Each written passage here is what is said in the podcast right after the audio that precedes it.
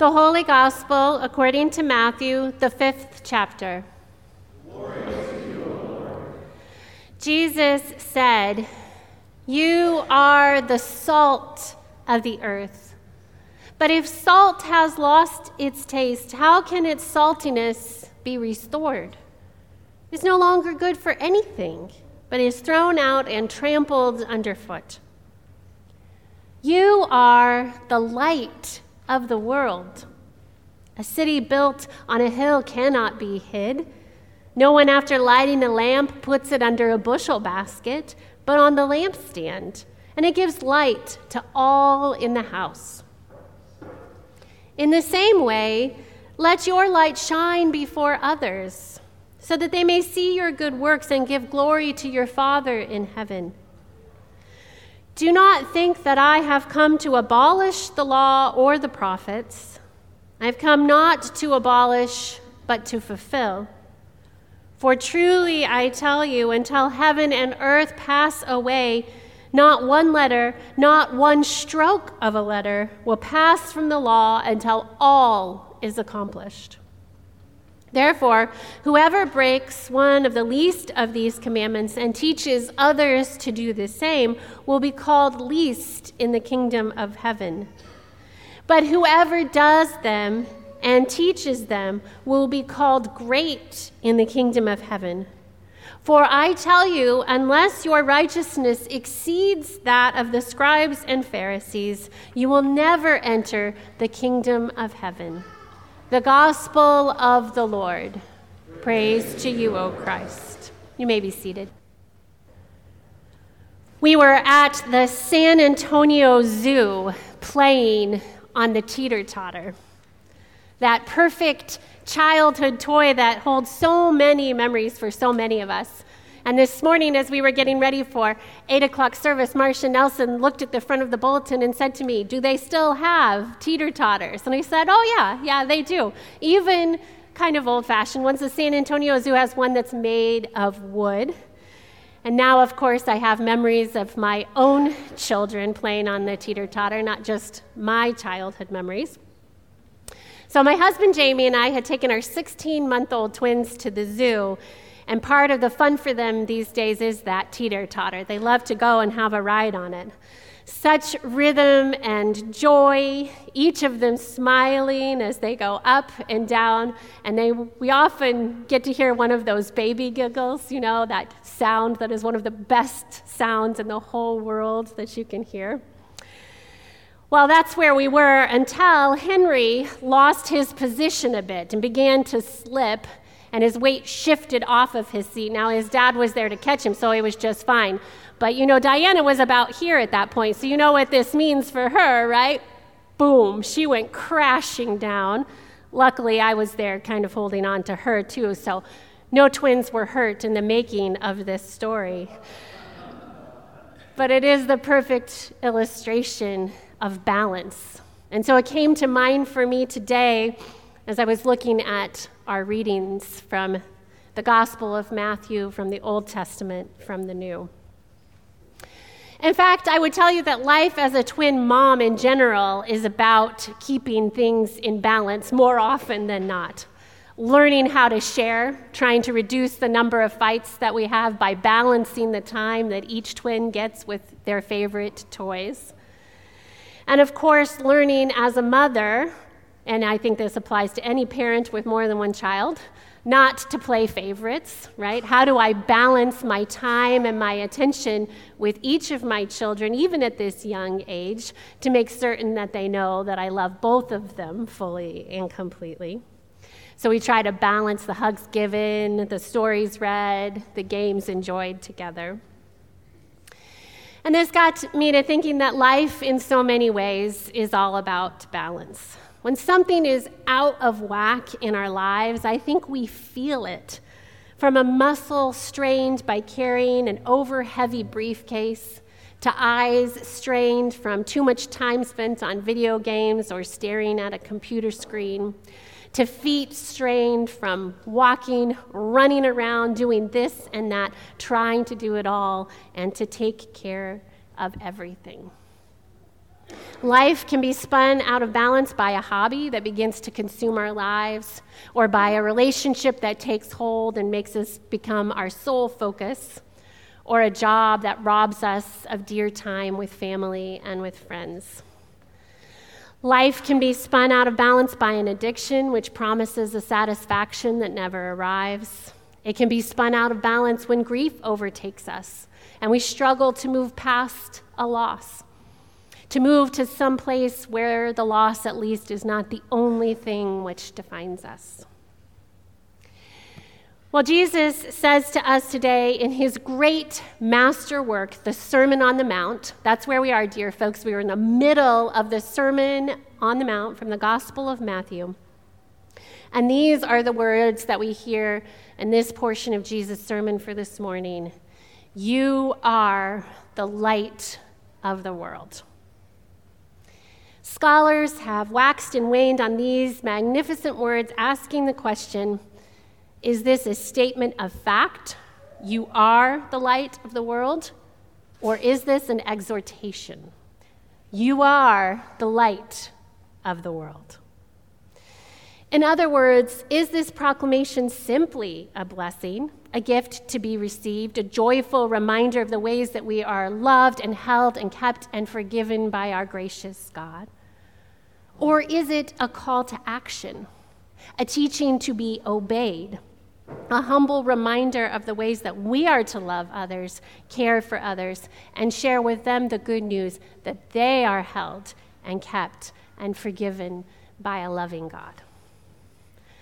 For Lutherans, this conversation is reminiscent of a larger conversation regularly held throughout our history we confess that we are saved by grace through faith, without a doubt. But within that confession, there seems to be sufficient room for large amounts of debate. I'll never forget how high tensions were at Luther Seminary when I was a student there, as professors divided into different camps depending on how they understood these words saved by grace through faith. For some of them, this meant that we had to do literally nothing, absolutely nothing to be saved. And for others, they felt that there must be something more. At a minimum, you had better not reject the grace. And one professor described it like this saying, You don't create the grace yourself, but you can turn away from it. Many folks struggle with the idea that you don't have to do anything to be saved.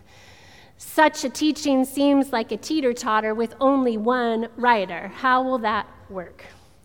It's radical and especially difficult teaching to receive if you've spent your whole life trying to follow Jesus' teachings, and at the end of the day, you haven't done a half bad job, and you think about all those other folks in the world who have hurt others without a care, who've been selfish, not believers, and you can't help but wonder how it is that they could be saved just the same as you. Throughout my years as a pastor, I've heard so many people pause with incredulity, mouthing the words or whispering them to themselves Nothing? I don't have to do anything? Could that possibly really be true? Well, dear friends, it is. It is absolutely, unequivocally true. There is nothing that you have to do. And at the end of the day, that can only be good news for all of us. We all have moments we regret, mistakes that we've made weaknesses that have led us to struggles. You are the light of the world, Jesus proclaims to you this morning, and it is pure gift, absolute joy, perfect promise. And yet, something inside us still just doesn't feel right receiving all of this, right? It's like when someone offers to bring you a meal or does something nice to you and you feel you have to repay it right away instead of just receiving the gift. Don't I have to do something? We keep wondering. And we're reminded of all the times that life has felt off balance, all the times that life has felt out of whack because of our misplaced priorities, all of the times that we felt like things could never be made right because of suffering, sadness, sin, and loss. Perhaps the best answer to that question, to that feeling, is this we don't have to do something, we get to do something. We get to be the light of the world. We get to share God's light, with ourselves. We get to share God's light with others. One night in January, one of our confirmation students called a family meeting. He handed out a sheet of paper to each of his family members with, and I have to read this very carefully, SCSGKAO 2020 written at the top, short for Super Cool Sebastian Gromik's Kindness Acts of 2020. He challenged each of his family members on that night to commit to acts of kindness, large and small, throughout the year 2020 and to record them on the pieces of paper he had they had in front of them so that they might be more mindful of how they are indeed the light to the whole world. His grandmother, Jan Schubert Norris, had this to say about it I am humbled, touched, and determined to do my part. Life is so utterly fraught with threats of external terror and internal pain. We must do the tiny things we can to send goodness into the universe. Dear friends, we get to be the light. I don't know how many of you remember, but for my Rally Day sermon this year, the Sunday where we kick off Sunday school and return to two services on Sunday mornings, I asked you all to share what you were excited about for this upcoming year. And I shared that what I was excited about, one of the things, was to sing Silent Night with all of you on Christmas Eve. Well, I have to tell you, it did not disappoint. Standing up front, up here as your pastor, and looking out at all of you is one of my most treasured moments each year. It's a sacred time to be able to look out and see all of you singing so faithfully the light of Christ illumining your gorgeous faces and your even more beautiful hearts. You are indeed the light of the world. And once we have seen that light, received that light, reveled in it, we are ready. We are willing. We will go. Hide it under a bushel. No, we're going to let it shine. As gorgeous and as beautiful as it is, life would be really out of balance if all we ever did was hunker down in here and sing Silent Night together, right?